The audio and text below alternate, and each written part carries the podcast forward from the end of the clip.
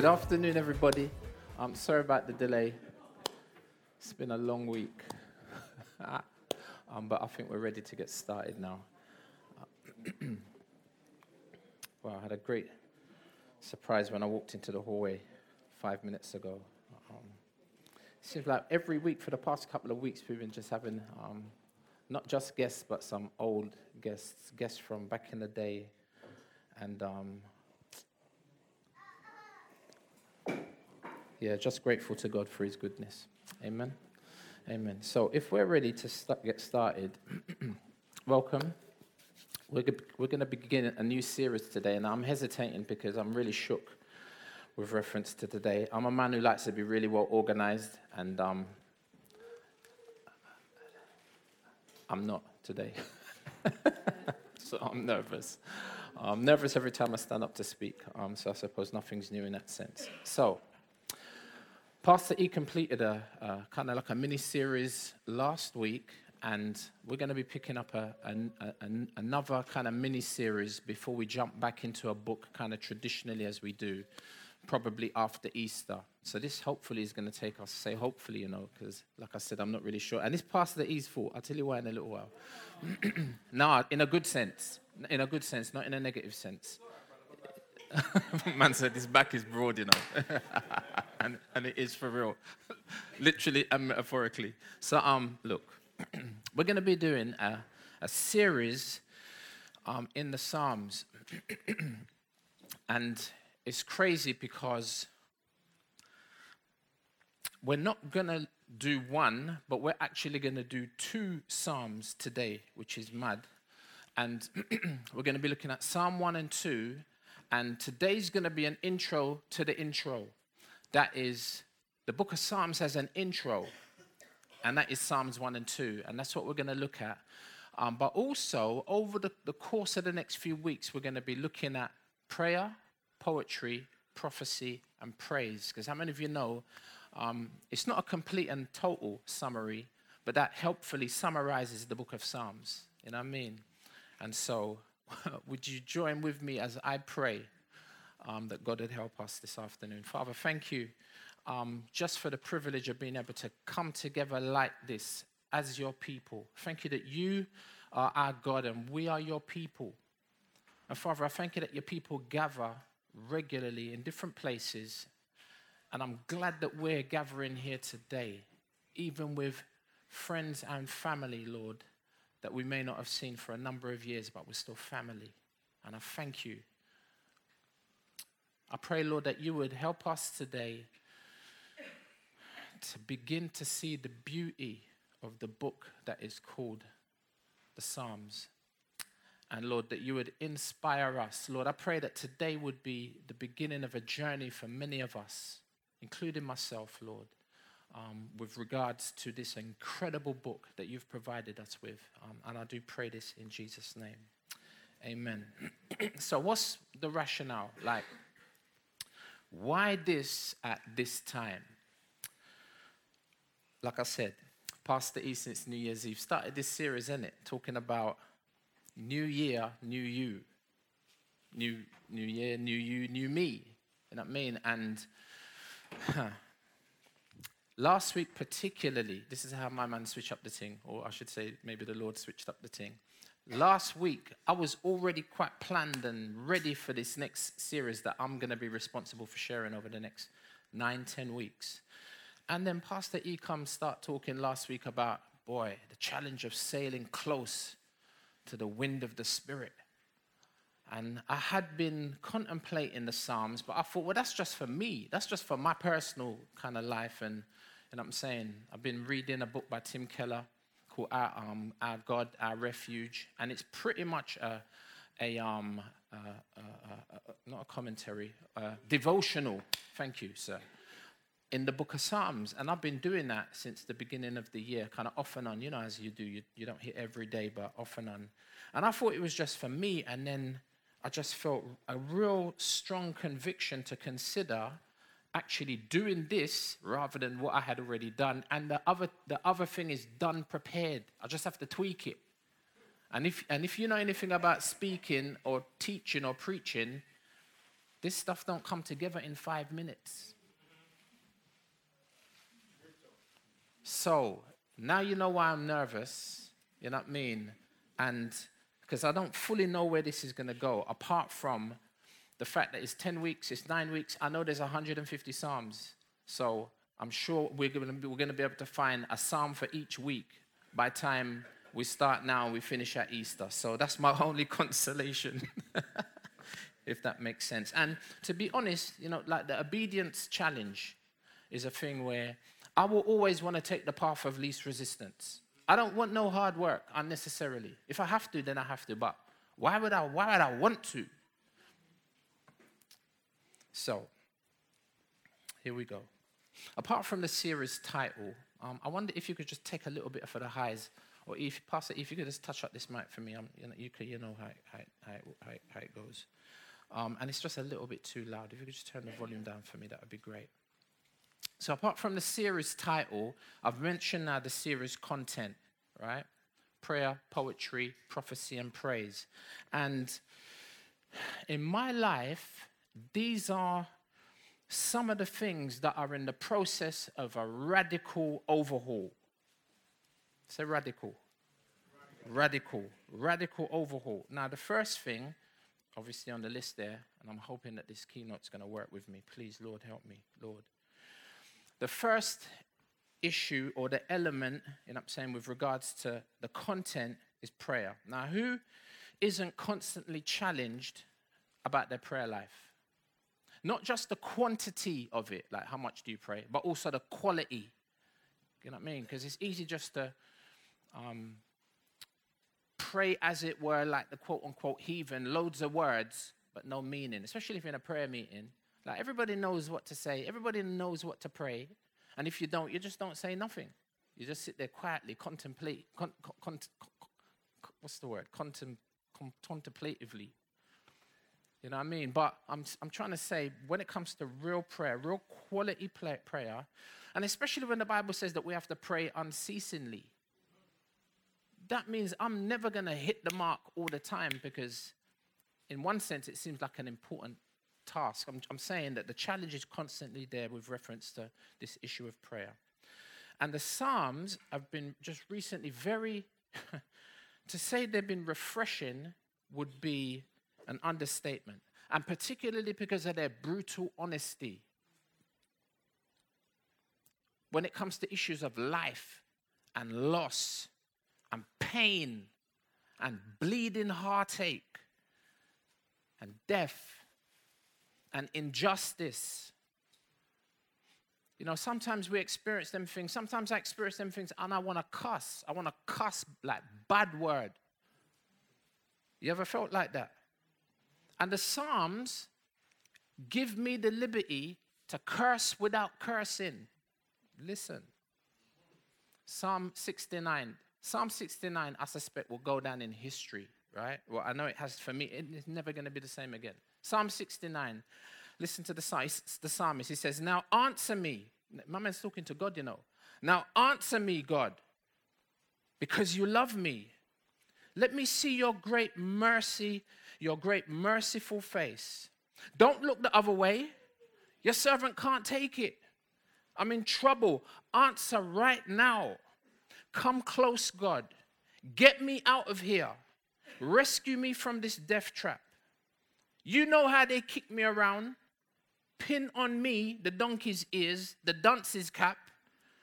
You know them signs that say on the back, kick me. You're walking around, you don't even know that it's there, right? I'm broken by their taunts, flat on my face, reduced to a nothing. I looked in vain for one friendly face, not one. I couldn't find one shoulder to cry on. They put poison in my soup, vinegar in my drink. It continues Lord, let their, let their supper be cheese in a trap that snaps shut.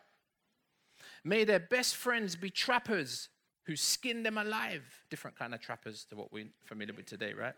Verse 23 Make them become blind as bats. Give them the shakes from morning to night. I don't know what that is, but it don't sound good. Verse 24 Let them know, let them know what you think of them. Blast them with your red hot anger.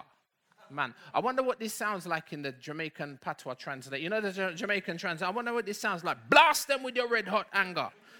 Verse 25 Burn down their houses, burn down them house.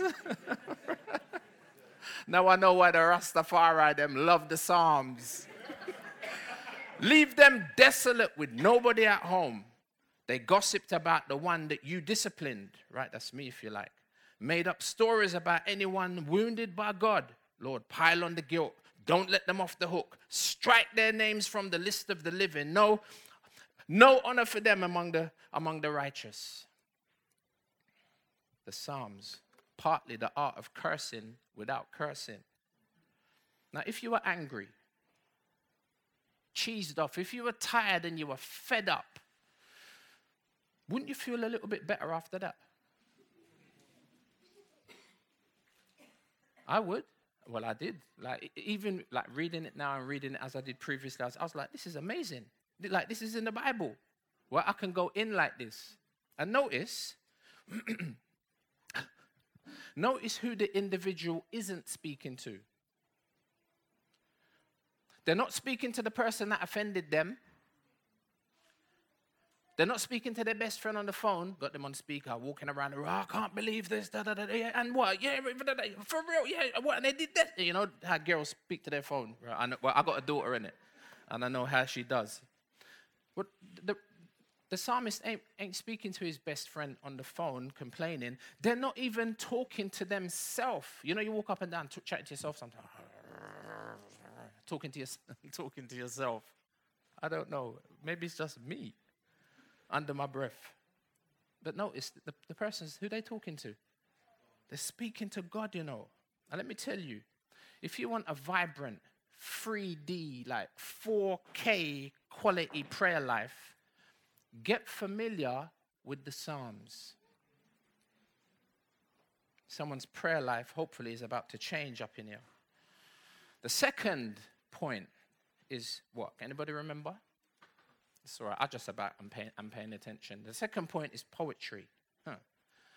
It's like under this particular heading, wow, I've had a renaissance.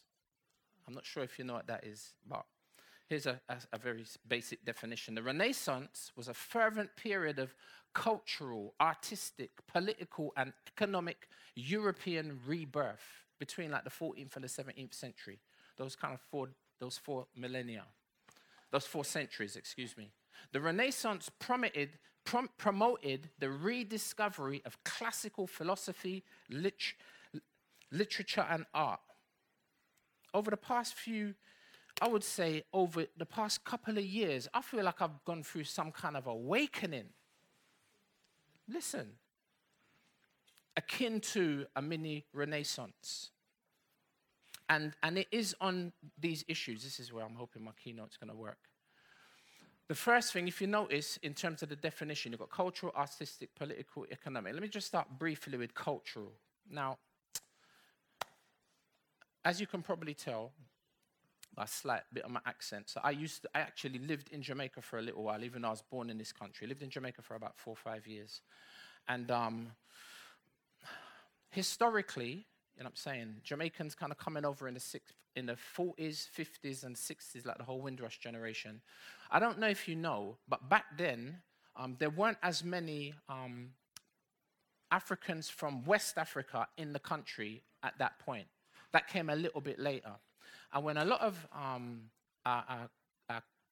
family from Africa came over in like the 70s and the 80s, West Indians and Africans never got along for that matter, it's like if, if, if West Indians are the focus for the minute, West Indians never got on with West Indians. And for me, a part of my new renaissance is I'm African. You know what I'm saying? And like, I see Pastor E, I have to give him ratings. Well, it, it, I suppose he ain't got no choice because he's got, he's got a young African a young African son-in-law who's joined the family. You see Pastor Ian is, um, I don't even know, what the outfits called? Like, like Nigerian and Ghanaian, like traditional outfits, the long gown and, what, so much Nigerian in you can't tell me the name.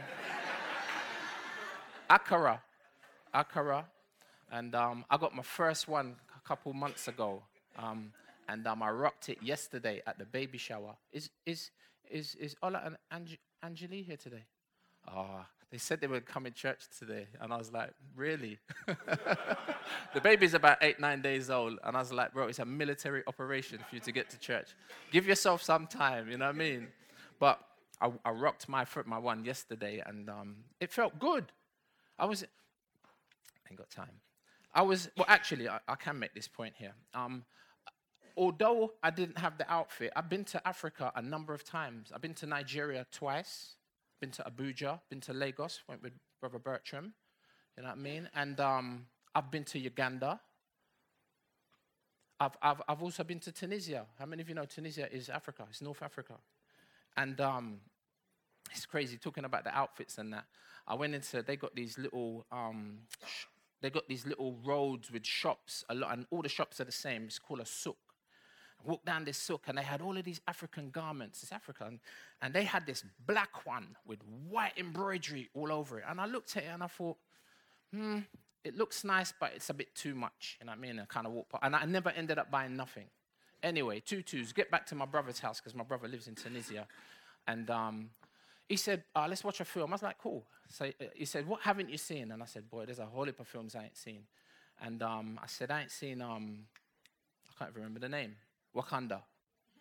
But I said, I ain't seen Black. I said, I ain't seen Black Panther. He went, what? So anyway, and this was this was a long time after the film come out. Anyway, we watched Black Panther, and what do I see my man come out in? this black thing with the white embroidery. And I, I was leaving the next day, and I wanted to go there and go buy it, but he wouldn't let me because because of time. But I'm going to get him to bring me one. And one day in a service, when I'm preaching, I'm going to wear it. What am I trying to say? I'm trying to say, and I ain't got time for this. I'm trying to say that like I'm, I'm going back to my roots. I, it's like I, one of the places I want to go in West Africa is Ghana. You know what I'm saying? I want to go to Elmina Castle because I've had friends go there. You know, I got a friend six foot tall, big strapping, you know, Jamaican brother. He said he went to Elmina Castle and he, he, he had to sit down on the floor and he wept like a baby because that's the one of the points of no return. You've got the gate of no return. Once you go through that as a slave onto the ships, that was, that's it. And um, the stories, and he says that the, the, the, aura, the, the smell of the place is somewhere I'd like to go. I'd like to go to Cape Coast and I'd like to go visit Accra. When I'm like, a mentor that I had when I was very, very young, someone who really took the place of my dad when my real dad wasn't around, who taught me how to kick a ball, you know what I'm saying, how to do my first set of 10 ups and um, kick up 10 kick ups and t- taught me how to bowl a ball like, prop- like properly and, and bat and all of those things that, you know what I'm saying, you probably wouldn't think much of. And I look back on, I went to look for him 30 years after. I came back from Jamaica and I thought, I need to go and see Derek. His name used to be Sancho, changed it to Accra because he was so influenced by African culture. I went to visit him and um, couldn't find him, got hold of his daughter and heard that he, died three months previously of cancer. And I tell you, I, I, like that, like my brother who went to visit Elmina Castle, I wept like a baby. The man's, he's not even my family, but he taught me so much, you know what I'm saying, for, for which I'm very grateful. He put his arm around me as a big man, you know what I mean, as a black man, put his arm around me and looked after me and took care of me. He used to even let us play football in his front room. He never had no furniture in his front room. He used to let us play football. What kind of madness is that? no wonder we, I love him so much. You know what I mean? Only thing is, he used to bun ganja hard. He used to, he used to smoke so much weed. Um, and, but he had pictures of like, you know, like black queens on his walls. And, but I never even noticed them things. It's only now as an adult I look back, I'm trying to say, like, my culture, you know what I'm saying, is something that I've begun to appreciate, my heritage. You know what I mean? And um, somebody bought me, Teresa bought me my, my heritage thing. I keep mentioning this. Not for Christmas, not this Christmas, last Christmas, and I still ain't opened it, sis. I'm gonna do it and I'm gonna send it off to find out really. I, am sure I got some West African roots. Um, I won't say where, just in case I split the groups into. Um, so that's like culture is massive. Like again, Renaissance. This is a new art, like art. Wow, you guys know that I, I'm an avid amateur photographer. Love photography for the past 15 years, really for 30 years, kind of on a, on a, on a smaller level. But the past 15 years or so, I think if I wasn't a preacher, I'd be a photographer. Just love it. Um, but ain't really got the time that I'd like to. Um, and I, just I love to like, to see a picture of my like my wife's profile when the sun hits it in a particular type of way. You feel you like Denzel. You, know what I'm saying, isn't it, bro? Um, to it's, it's, crazy how funny things have begun to appeal to me, like artistically. Like me, Pastor, he come back from lunch one day, was walking back to LCM, and I looked at his car, and I, it, it, I, I just looked at it differently. I was like, bro, I never saw them black fins on the side before, and you know what I mean? It's like my, I, I, got, I, got a, I got a little Audi, I got a little Audi A3. Historically, we used to drive big cars because there was enough of us in the family, but the family's gone down to, to, to, to a smaller number now. So I got a little A3 now, innit? And the car is a sexy car. I don't know if you know the A, like Audi A3. If you're thinking of buying a car, you should really test drive it. Car. When I tell you, say I love the car, Pastor E, I love the car. And I'm just saying, it's the aesthetics. I will come out and I'll be like, wow, that's a really pretty car. Um, it's like there's something about art that all of a sudden is kind of. Helen said to me, Look, Robert, and I looked in the garden yesterday, two magpies, like black and white magpies in my garden against, uh, against the, the green grass background. It's like I'm learning to appreciate, it must be my age, I'm learning to appreciate things just differently, especially when it comes to art. And you, some of you know my history in terms of back in the day, I was a DJ and um, got into body popping like that for a good couple of years of my life. I mean, even to the point where we was able to use it when we used to do evangelism in Leicester Square. We'd go out and I was like the warm up act. I got there and I'd be like, you know what I mean? And, and before you, and Pastor E's here, he, he testify, you know what I'm saying? Before you know, legend, bruv, them days.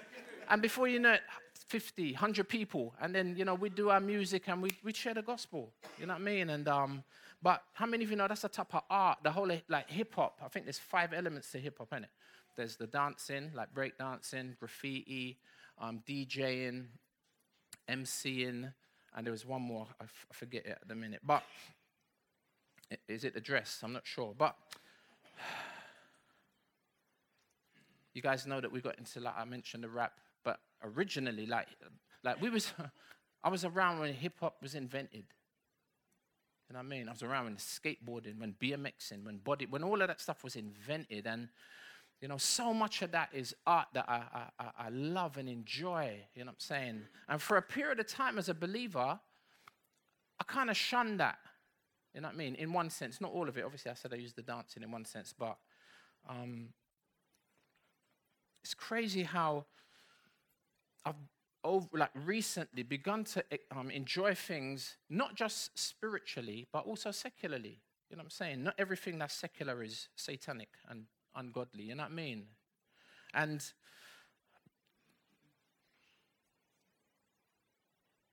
enjoying art just for what it is. Now, not neglecting to do the cultural exegesis, that is kind of looking at things carefully and kind of really analyzing them on a more d- deeper and spiritual level, but but not, not but just not immediately taking like the UFC stance. You know what I'm saying? Like ultimate fight, like, oh, like every, everything is like what? You know what I'm saying? Like any t- anything that comes up that's secular, you're like whoa, whoa, whoa. You know, it's like I've kind of learned to begin to kind of relax a little bit. You know what I mean? And and um. Ah, next one is is politics. Wow. Let me just say, if if you let me Brexit was so it, I say was so it's it's still going on has been really helpful for me because for the first time in my life I'm I'm going to be 52 years old this year. For the first time in my life like a year and a half ago I began to seriously think about politics because I never really understood it. And I'm saying, didn't vote more than I did vote over the years. Just completely disconnected, didn't understand it. Oh my gosh, I've been on such a journey, like politics. I understand the difference between the left and the right. Yo. And the thing is, UK politics is very, don't try and figure out politics by looking at UK politics. You know what I'm saying? It will confuse you. What you need to do is you need to look at American politics because the two, the two Republican and Democratic are poles apart, and they're really easy to distinguish. I would say start there and it will begin to help you to understand UK, begin to help you to understand. Because in the Conservative Party, the whole party ain't conservative. And the Labour Party, the whole party ain't socialist. It's like, so I'm saying, Renaissance. I'm like, poli- I can chat, but I can talk about politics. You wanna, like, was it me and Paul? Was Paul? Was Paul Daper? Me and, me and Paul Daper having some deep, old, extensive political discourse, discussion. Yo, because I know a little bit about politics. and then huh, economics. Wow. Now, again, this is linked to age awareness. You get me? It's like my next major birthday is 60. Like, pension, savings, and investments. Man said, not yet, bro. So when am I going to start thinking about it? when I'm 65. Uh, is that I'm saying? 67, 67. I can't start. I can't start thinking. I need to start thinking about it now. I need. I think I already said it. I need some advice, sir. I need to come and see you and Missy. And Bertram and Missy, I should say, Pastor Bertram, they have, have run um, the CAP money course. Listen, I'm not even going to ask if you if you have considered coming or if you need it. Even if you don't need it, you need it. and there's another course that I really would like to run. I'm hoping that time permitting at some point in, during the year, maybe the end of the year, maybe the beginning of next year. I'd love to take opportunity for us to. It's like as well as kind of like like health, like in, in terms of health, like there's so much I feel like we need to talk about. Like I said, I've had this renaissance. I feel like there's so much that we need to talk about. But the funny thing is, it all relates back to our Creator in one shape or form. It all relates to, and it's funny because all of these things culture, art, politics, economics how many of you know all of these, they all impact each other? You know what I'm saying? You've got art, you've got musical artists who are political. You've got, you've got, how many of you know politics and economics are related? You know what I'm saying? It's like, I heard someone say that politics runs downstream from culture. So Jay Z will get up and say something about something political without using political language, and everybody will vote based on his influence. And if you don't know that's true, that's a fact. And I'm saying that all of these, they coalesce, they merge, they intermingle, they even fuse together. And in terms of art, the Psalms stands as a giant in, in, the, in the world and history of art because it's poetry and song, but it includes so much more. I'm talking. So, poetry, all of that comes under poetry. And then the, the fourth and sorry, the third element with regards to the content of the Psalms is prophecy. Now, I've been doing at London City Mission, I'm one of the trainers there, um, helping to train the missionaries. And for a, for a couple of years now, because uh, you ain't listening to me, you're all listening to that right now, isn't it? So you're good, B. Don't worry, it happens. It's all good. I know you never done it intentionally.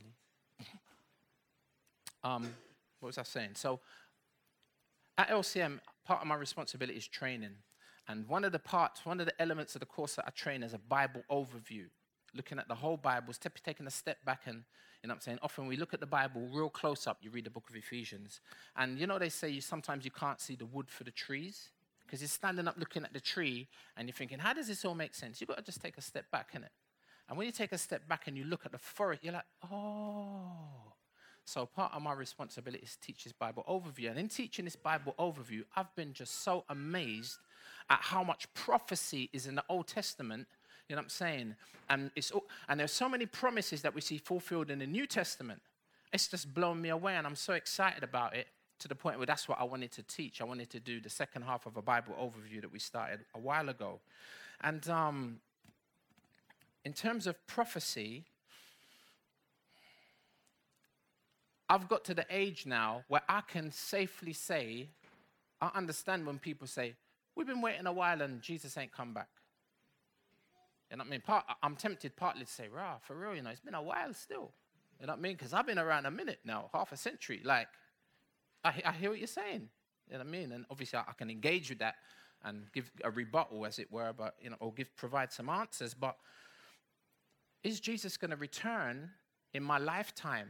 Is a question that I've begun to kind of ask myself with regards to like prophecy and the signs of the times. How many of you know we got some major signs over the past couple of years? I remember, I remember us preaching, right? You know, there's a lot of persecution going on in the rest of the world, and we don't really experience it.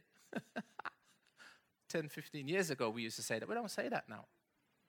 You know what I mean? Because we, as the people of God, are under intense persecution, at least, you know what I'm saying, with regards to the ideologies that are, are current and popular.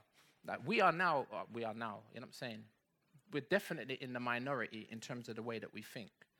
So, pr- this issue of prophecy has really come up recently. I'm trying to point out the things that have, again, been a renaissance in my life. Um, even the other day, Jordan, my son, said to me, he said, Dad, someone's been asking me about end times. Matthew 24, what's the deal? And I'm saying? Luke um, 21, Mark chapter 13, these are all kind of um, synoptic chapters in the, in the New Testament. Like, Dad, what's the deal with the end times? And I, I had to look it up, and there are four kind of fundamental viewpoints, and I pinged him some links and whatnot. And I'm like, this issue of end times is something that comes up in the Psalm. So in Psalm 22, I'm not sure if you're familiar with it, this this is about 800 BC. Psalm 22 opens up and says, My God, my God, why have you forsaken me? Where have you heard that before? Oh, it sounds like, remember Jesus on the cross screaming this out? I wonder why he screamed this out, this verse. Remember, this is a song. Psalms are songs, right? If you knew anything about the Hebrew Billboard top 150 songs, you'd be like, bro, why is he singing the first line of Psalm 22. It would be like you hearing a Biggie tune. You know what I'm saying? And you're like, I know that tune. Or you hearing a Celine Dion's tune, given your taste. You know what I'm saying? It's like you hear the beginning and you know that tune, right? So th- now, think now, Psalm 22 goes on to say, All who see me mock me, verse 7 and 8. They make mouths at me, they wag their heads. He trusts in the Lord. Let him deliver him. Let him rescue him, for he delights in him, apparently. That's exactly what was said about Jesus when he was hanging on the cross.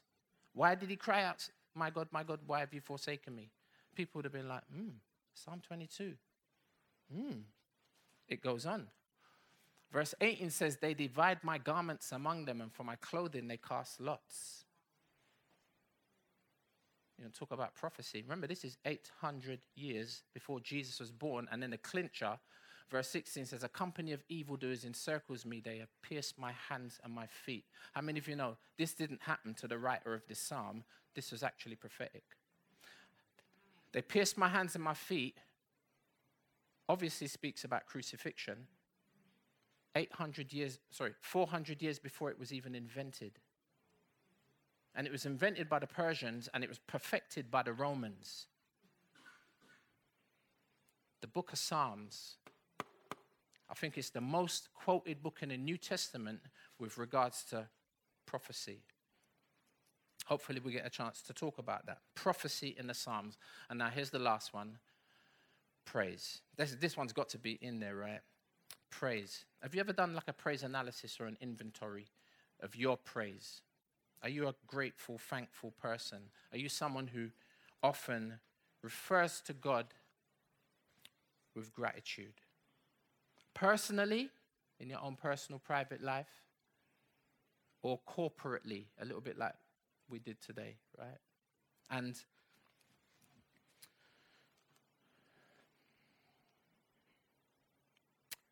The English title of Psalms originated from the Septuagint. Septuagint is the Greek translation of the Hebrew Old Testament. So it's just written in Greek, right? Because Greek was the lingua franca, it was the common language kind of in the first century. And the meaning of the word that it uses for Psalms is songs of praise. You remember songs of praise when it used to come on telly? All this time I never realized that songs of praise actually comes from the Psalms, and it makes sense, doesn't it? I mean, that would never come back on television again. A lie? Apart from the fact that it was quite dead, you know what I'm saying? It, but, you know what I mean? Like, it's there. That's never, that's never coming back. And um,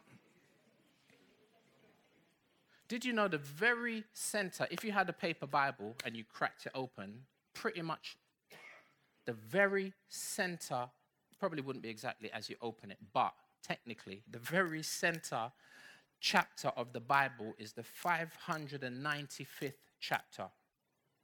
That chapter is Psalm 117, which also happens to be the shortest of the Psalms in the Bible, actually, in any book in the Bible. And it's Psalm 117, talking about praise. Praise the Lord, all nations, not just Jews. Extol him, all peoples, not just white people or not just black people. For great is his steadfast love toward us, and the faithfulness of the Lord endures forever. Praise the Lord. Now, we're going to talk more about praise when we get to the end of the Psalms, but the Psalms are replete with praise. And, you know, like Psalm 23, classic, right? If you haven't been able to memorize Psalm 23 because it's a bit long, or Psalm, Psalm 1 because it's a bit long, go for this one.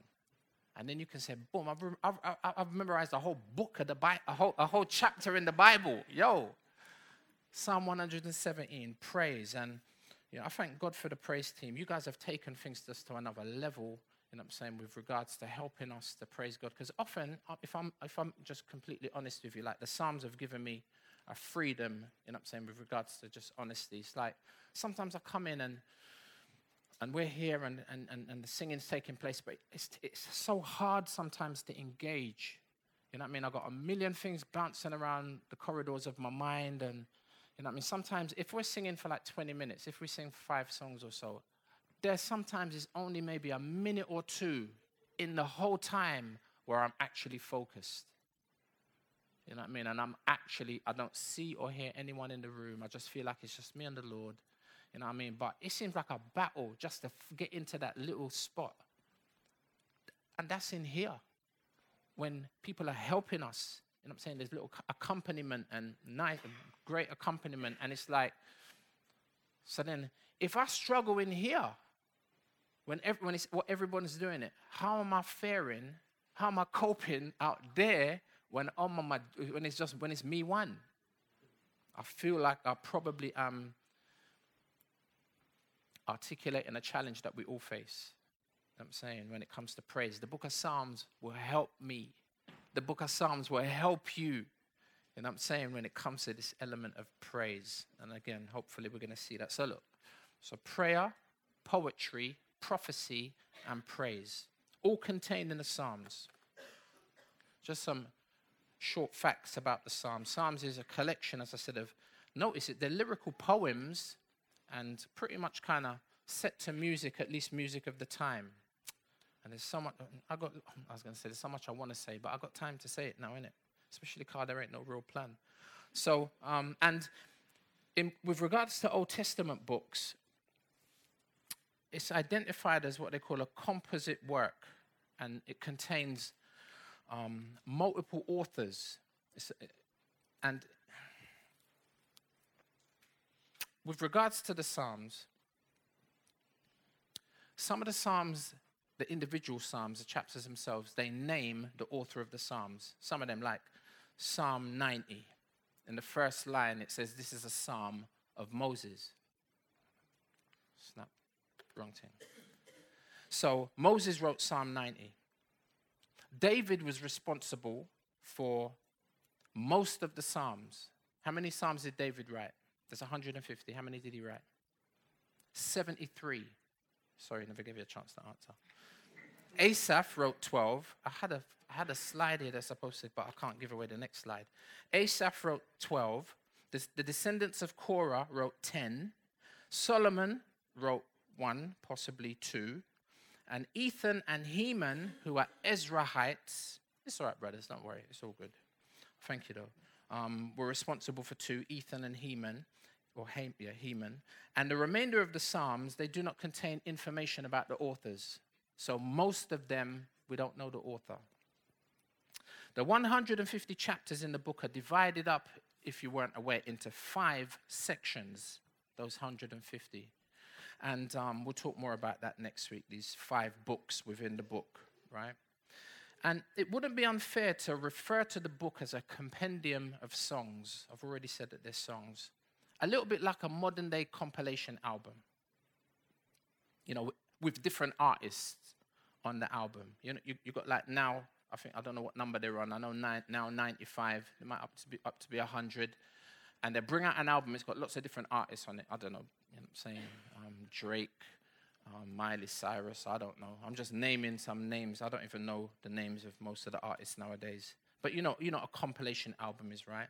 Um, I think Ministry of Sound do do a lot of them. Um, club anthems, etc. R&B. Oh, this is the slide, right? So, I think I put them in a the wrong order. It will probably come up after this one. So, anybody know what the biggest selling album of all time is? Pastor, you remember when we used to do this in school? Absolutely right. Thriller. And apparently, um, in the States, it's no longer the number one, just in the States. You know what I'm saying? But worldwide, 47 million. The rest of them, you probably ain't to know. Yeah, that's not even an exaggeration. Because when I saw this list, I was like, really? The Eagles, greatest hits, 1971 to 1975, 38 million, you know. Do I know one Eagles song? I, actually, I do, I do know one. Look, because they're number three as well. Hotel California. Welcome to the Hotel California, right? Number four, Billy Joel, greatest hits, 23 million. Led Zeppelin, Stairway to Heaven, and 23 million. Number six, Pink Floyd, The Wall, 23 million. ACDC, Back to Black, 22 million. Garth Brooks, you know, that's, that's country and western, for those that don't know. Garth Brooks, Bathing, Hootie and the Blowfish. And number 10, Fleetwood Mac. I can see how Fleetwood Mac is on there, you know what I mean? 20 million. um, and I think, what is it? Only, only one on there is, oh, there's two. Number two and number four. Eagles' greatest, no, no, num, no. There are no compilations on there, are there? There are a compilation of their greatest hits, but no compilations. That was quite pointless. Because it never made my point. um, so Psalms is not like this, it's a compilation of various different artists. on the other hand, Psalms is also a little bit like David's solo project where he has various artists on there along with him that I've already articulated. And um, in one sense, the Psalms, when you, it's, the Psalms actually have a structure, although they've been kind of reorganized in one sense.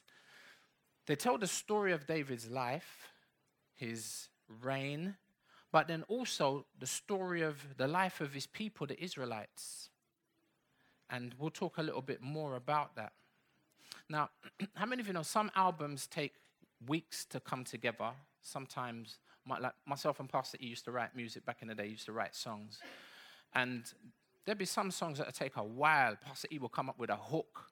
You know what I mean? Um, none of them really come to mind. That the desperation drove me to my knees. I cried, "Please, Lord, won't you help me?" So he'd come, he'd come up with a hook, and he'd give me the hook. I'd be like, "Okay, what beat we're gonna use, bro?" Find a beat. Them days, no, pro- no producer, no production, no Christian production. So we'd have to rinse, like use regular beats that was out there. And um, bro, remember a couple tunes that we rewrote?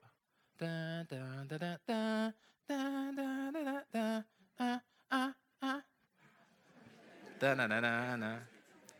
Um, and and so we used to write music, and there'd be times when like he'd give me a hook or vice versa, and it'd take a while to write this thing, and you know working it out a few weeks, maybe even a few months there's sometimes, I remember when, when, when, when E came up with a hook for Revolver, the Revolver hit me like a blast. If you learn, that's like a classic tune, right? I tell you no lie, when he gave me the hook and I started writing, I wrote my whole verse like I was writing a letter in one sitting.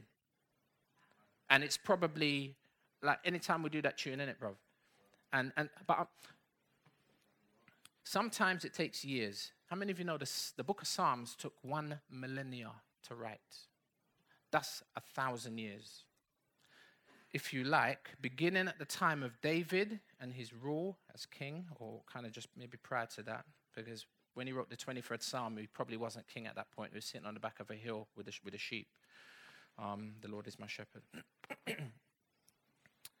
but it started roughly about the time of David and it concluded just after the exile to Babylon, if you know your biblical history. Probably compiled at that end point during the time of Ezra. If you know, again, Ezra is one of the individuals that had the temple rebuilt after the children of Israel. Remember, remember they went, in, went to Babylonian exile, and, they, and remember they sang the song, By the Rivers of Babylon? Well, we sat down there, we wept when we remembered Zion, because they weren't in Zion, they were in Babylon. but then they had the opportunity to go back to Israel, and Ezra was one of those leaders who kind of contributed to, to, to, to developing that. So that's the time span. And so, now, is this going to work now? Let me see. No. So, ah, look, I just showed you that, but it was in the wrong place. So, in one sense, you could say the book of Psalms is the ultimate collection. You know I'm saying? It's like the greatest hits for Israel's history.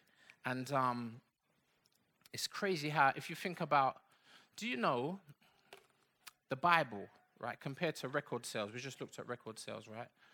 Do you know that the Bible roughly sells 250,000, you know what I'm saying, copies a day?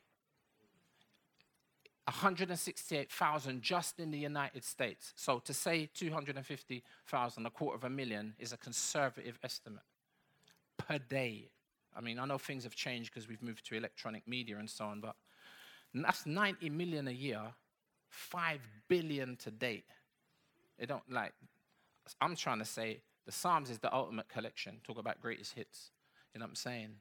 In comparison, even to massive movement of units today. so, what's the time? I feel like I can do this in 10 minutes. You'd be like, you're going to do two Psalms in 10 minutes. It's only because this is going to be an overview of these two Psalms. And it's important because we talked about, I hope this works. We talked about the title for this particular message is Intro to the Intro. So,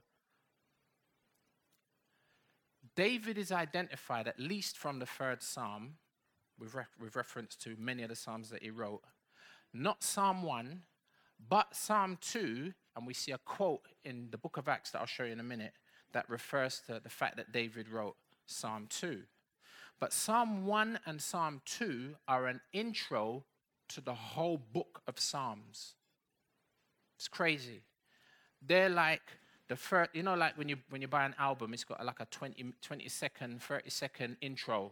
Psalm 1 and Psalm 2 are exactly that. They're an intro um, to the body of work. It's nothing new under the sun. Psalm 1 opens up with the fact or the assumption that there are two fundamental types of people in the world. And they're not black or white, and they're not male and female, and they're not rich or poor. The two groups that someone assumes are the righteous and the unrighteous. Those are the two groups. And it's consistent with the New Testament. The New Testament says you're either in or you're out. You're going up or you're going down right? Two groups. That's the consistency between the Old and the New Testament. And Psalm 1 beautifully compares the blessed with the wicked. And it's funny because Pastor E said it earlier. You know, fundamentally, we're all wicked. The issue is how can I get out of that wicked category into the blessed category? Psalm 1 contrasts the blessed or the righteous person with the wicked or the unrighteous person. Watch this. I've tried to lay out in kind of the way that we do when we're trying to do a Bible study, trying to get to the heart and the meaning of the text. Notice, and I've highlighted some issues. Watch how it does the comparison. And you know Psalm 1, right? Blessed is the man or woman who walks not in the counsel of the who. You see the contrast? Right? Nor stands in the way of sinners, nor sits in the seat of scoffers. But his or her, the blessed person, their delight is in the law of the Lord, and on his law they meditate day and night. And it goes on to explain the blessed person. That person is like a tree planted by streams of water that yields its fruit in its season, and its leaf will not wither. In all that he or she does, they prosper. You see how it outlines and identifies the blessed person? And now contrasts them with the wicked. It already mentioned them in verse 1. Verse 4 the wicked are not so, but are like chaff that the wind drives away. You need the New Testament to explain what that means. Verse 5 Therefore, the wicked will not stand in the judgment, nor sinners in the congregation of the who. You see that there's a separation between the two. And then what happens is you get to verse verse 5 says the wicked sinners unrighteous one group won't stand in the congregation of the righteous like verse 1 notice the righteous don't stand in the congregation of the wicked in verse 1 you see the comparison then he assumes the way of the, well, I should say, then he summarizes the whole thing in the last verse, in verse 6. It says, For the Lord knows the way of the righteous, but the way of the wicked will perish. Can you see how Psalm 1 draws that comparison? This is the intro to the book of Psalms. It's throughout this book, get ready to see this contrast consistently come up. And a part of the cry is, what group are you in? And I'm saying, and it shows you the repercussions of being in the group of the wicked versus the blessings that come by being in the group of the righteous.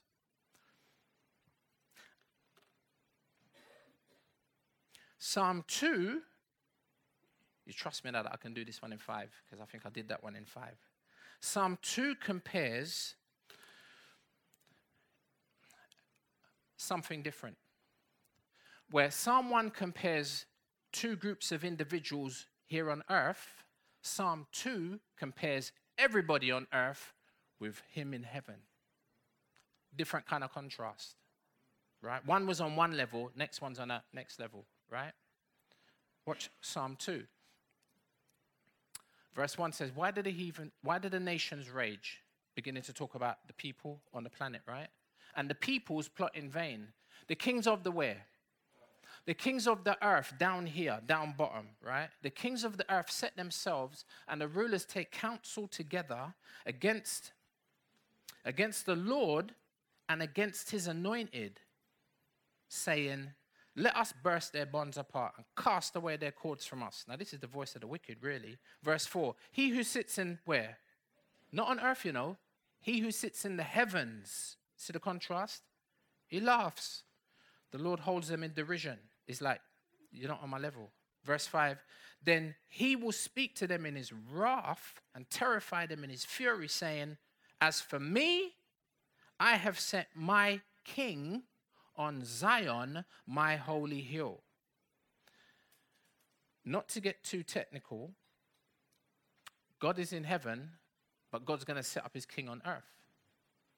Now, he can do both of them at the same time because we understand God to be a trinity. You've got the Father, the Son, and the Spirit. And essentially, I don't have time to unpack it, but what this is saying is you've got God the Father who's in heaven, and he sends Jesus Christ, the Son. And how many of you know the Bible calls Jesus, the New Testament calls Jesus, not just the King, you know. He's the King of kings, he's the Lord of lords. And he comes literally down where? To earth f- from heaven, though, right? He's the King. Verse 7 I will tell of the decree. The Lord said to me, You are my son. Today I have begotten you. Now, initially, if you read in the psalm, it could sound like David. You know what I'm saying? But it's actually David speaking about David's son. And this is one of the elements of prophecy in the Psalms.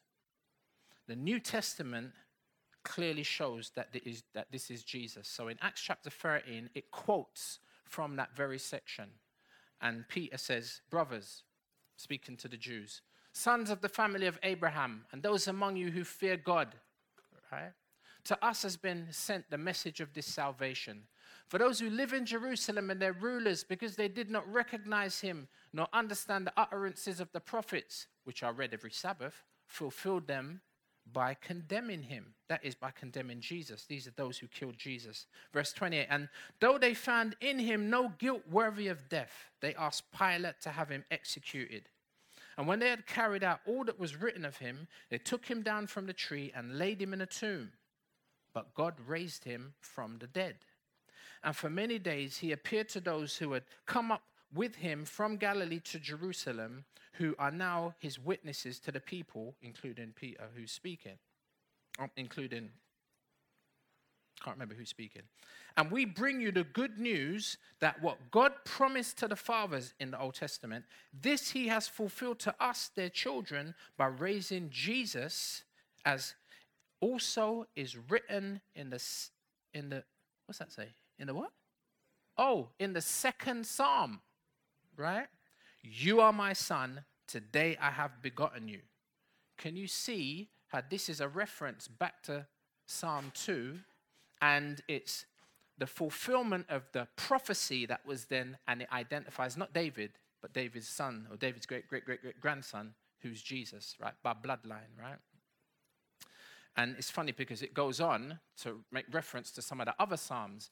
And as for the fact that he raised him from the dead, no more to return to corruption, he has spoken in this way I will give you the holy and sure blessings of David.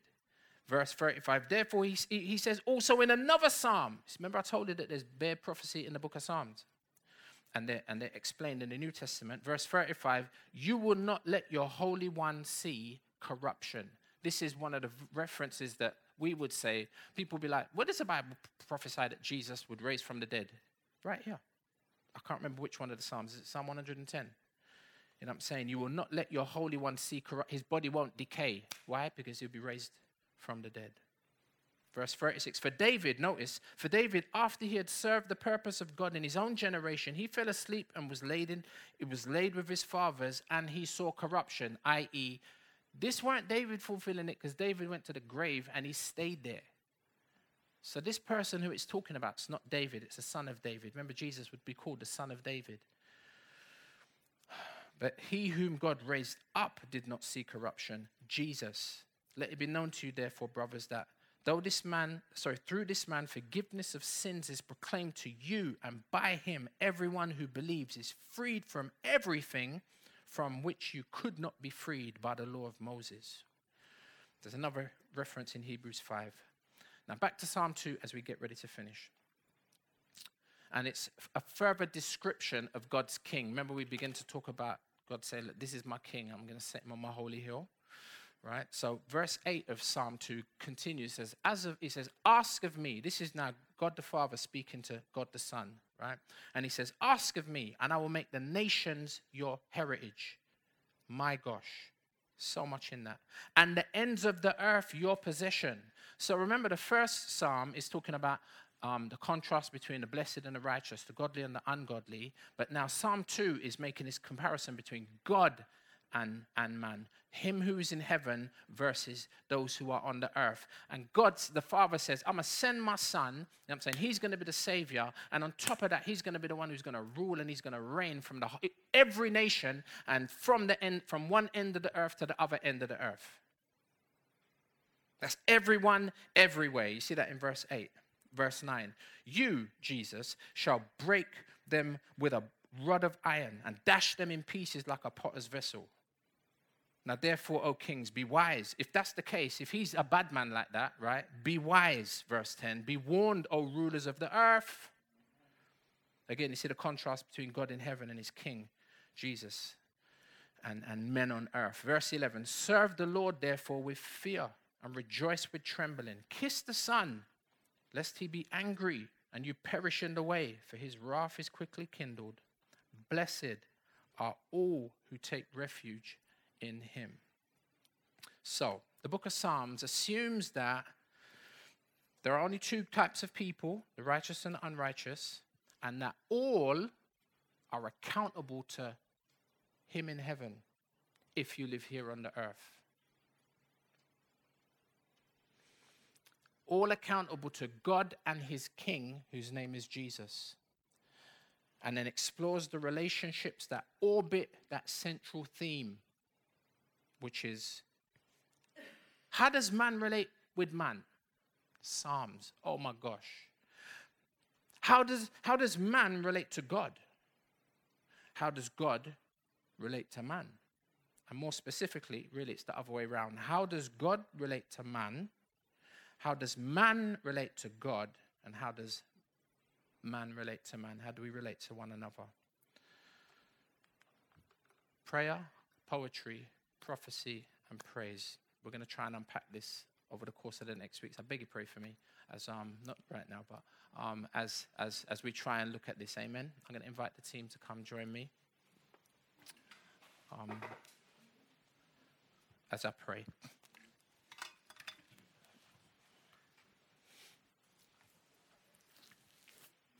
Heavenly Father, thank you for providing us with. It's crazy, Lord. It's a bit like diamonds. They're there, but you got to dig for them. There's gold in them, their hills, but boy, you got to get up there and you got to dig and you got to sift. And I thank you for your word, Lord, because so often it's, it's just seen as a dusty book on the shelf. Yet, as we said before, it's like it's like Jumanji. It's just sitting up there dusty in the attic, but you pull that thing out and you open it up. Wow. And Lord, I pray that as we go through just the next few weeks, Lord, looking at the Psalms, the songbook of Israel, and that which can, can inspire our prayers. Father, that which is beautiful to behold when you see the poetry. We lose some of it, so much of it in English. Lord, the fact that the Psalms are replete with prophecy. We saw it in Psalm 22. Incredible predictions way before the time of the events, pointing to the authenticity of the scriptures. And then, Father, the praise of your people. Thank you, Lord. We can look at those who knew you in ways that are incredible. And we can, we can jump, we can piggyback on their prayers and their songs and how they relate to you. And at any time when things are good, but also when things are bad and dark. Thank you for the scope of the book of Psalms. And Lord, I know we've only just scratched the surface. Lord, would you help us as we maybe this week just begin to think a little bit more about this book? Thank you, Lord, that like the book of Revelation, Lord, your word is given to us. If we would only expose ourselves to us, Lord, oh, it would so bless us. And um, bless us, I pray, um, by virtue of, of that in Jesus' name. Amen.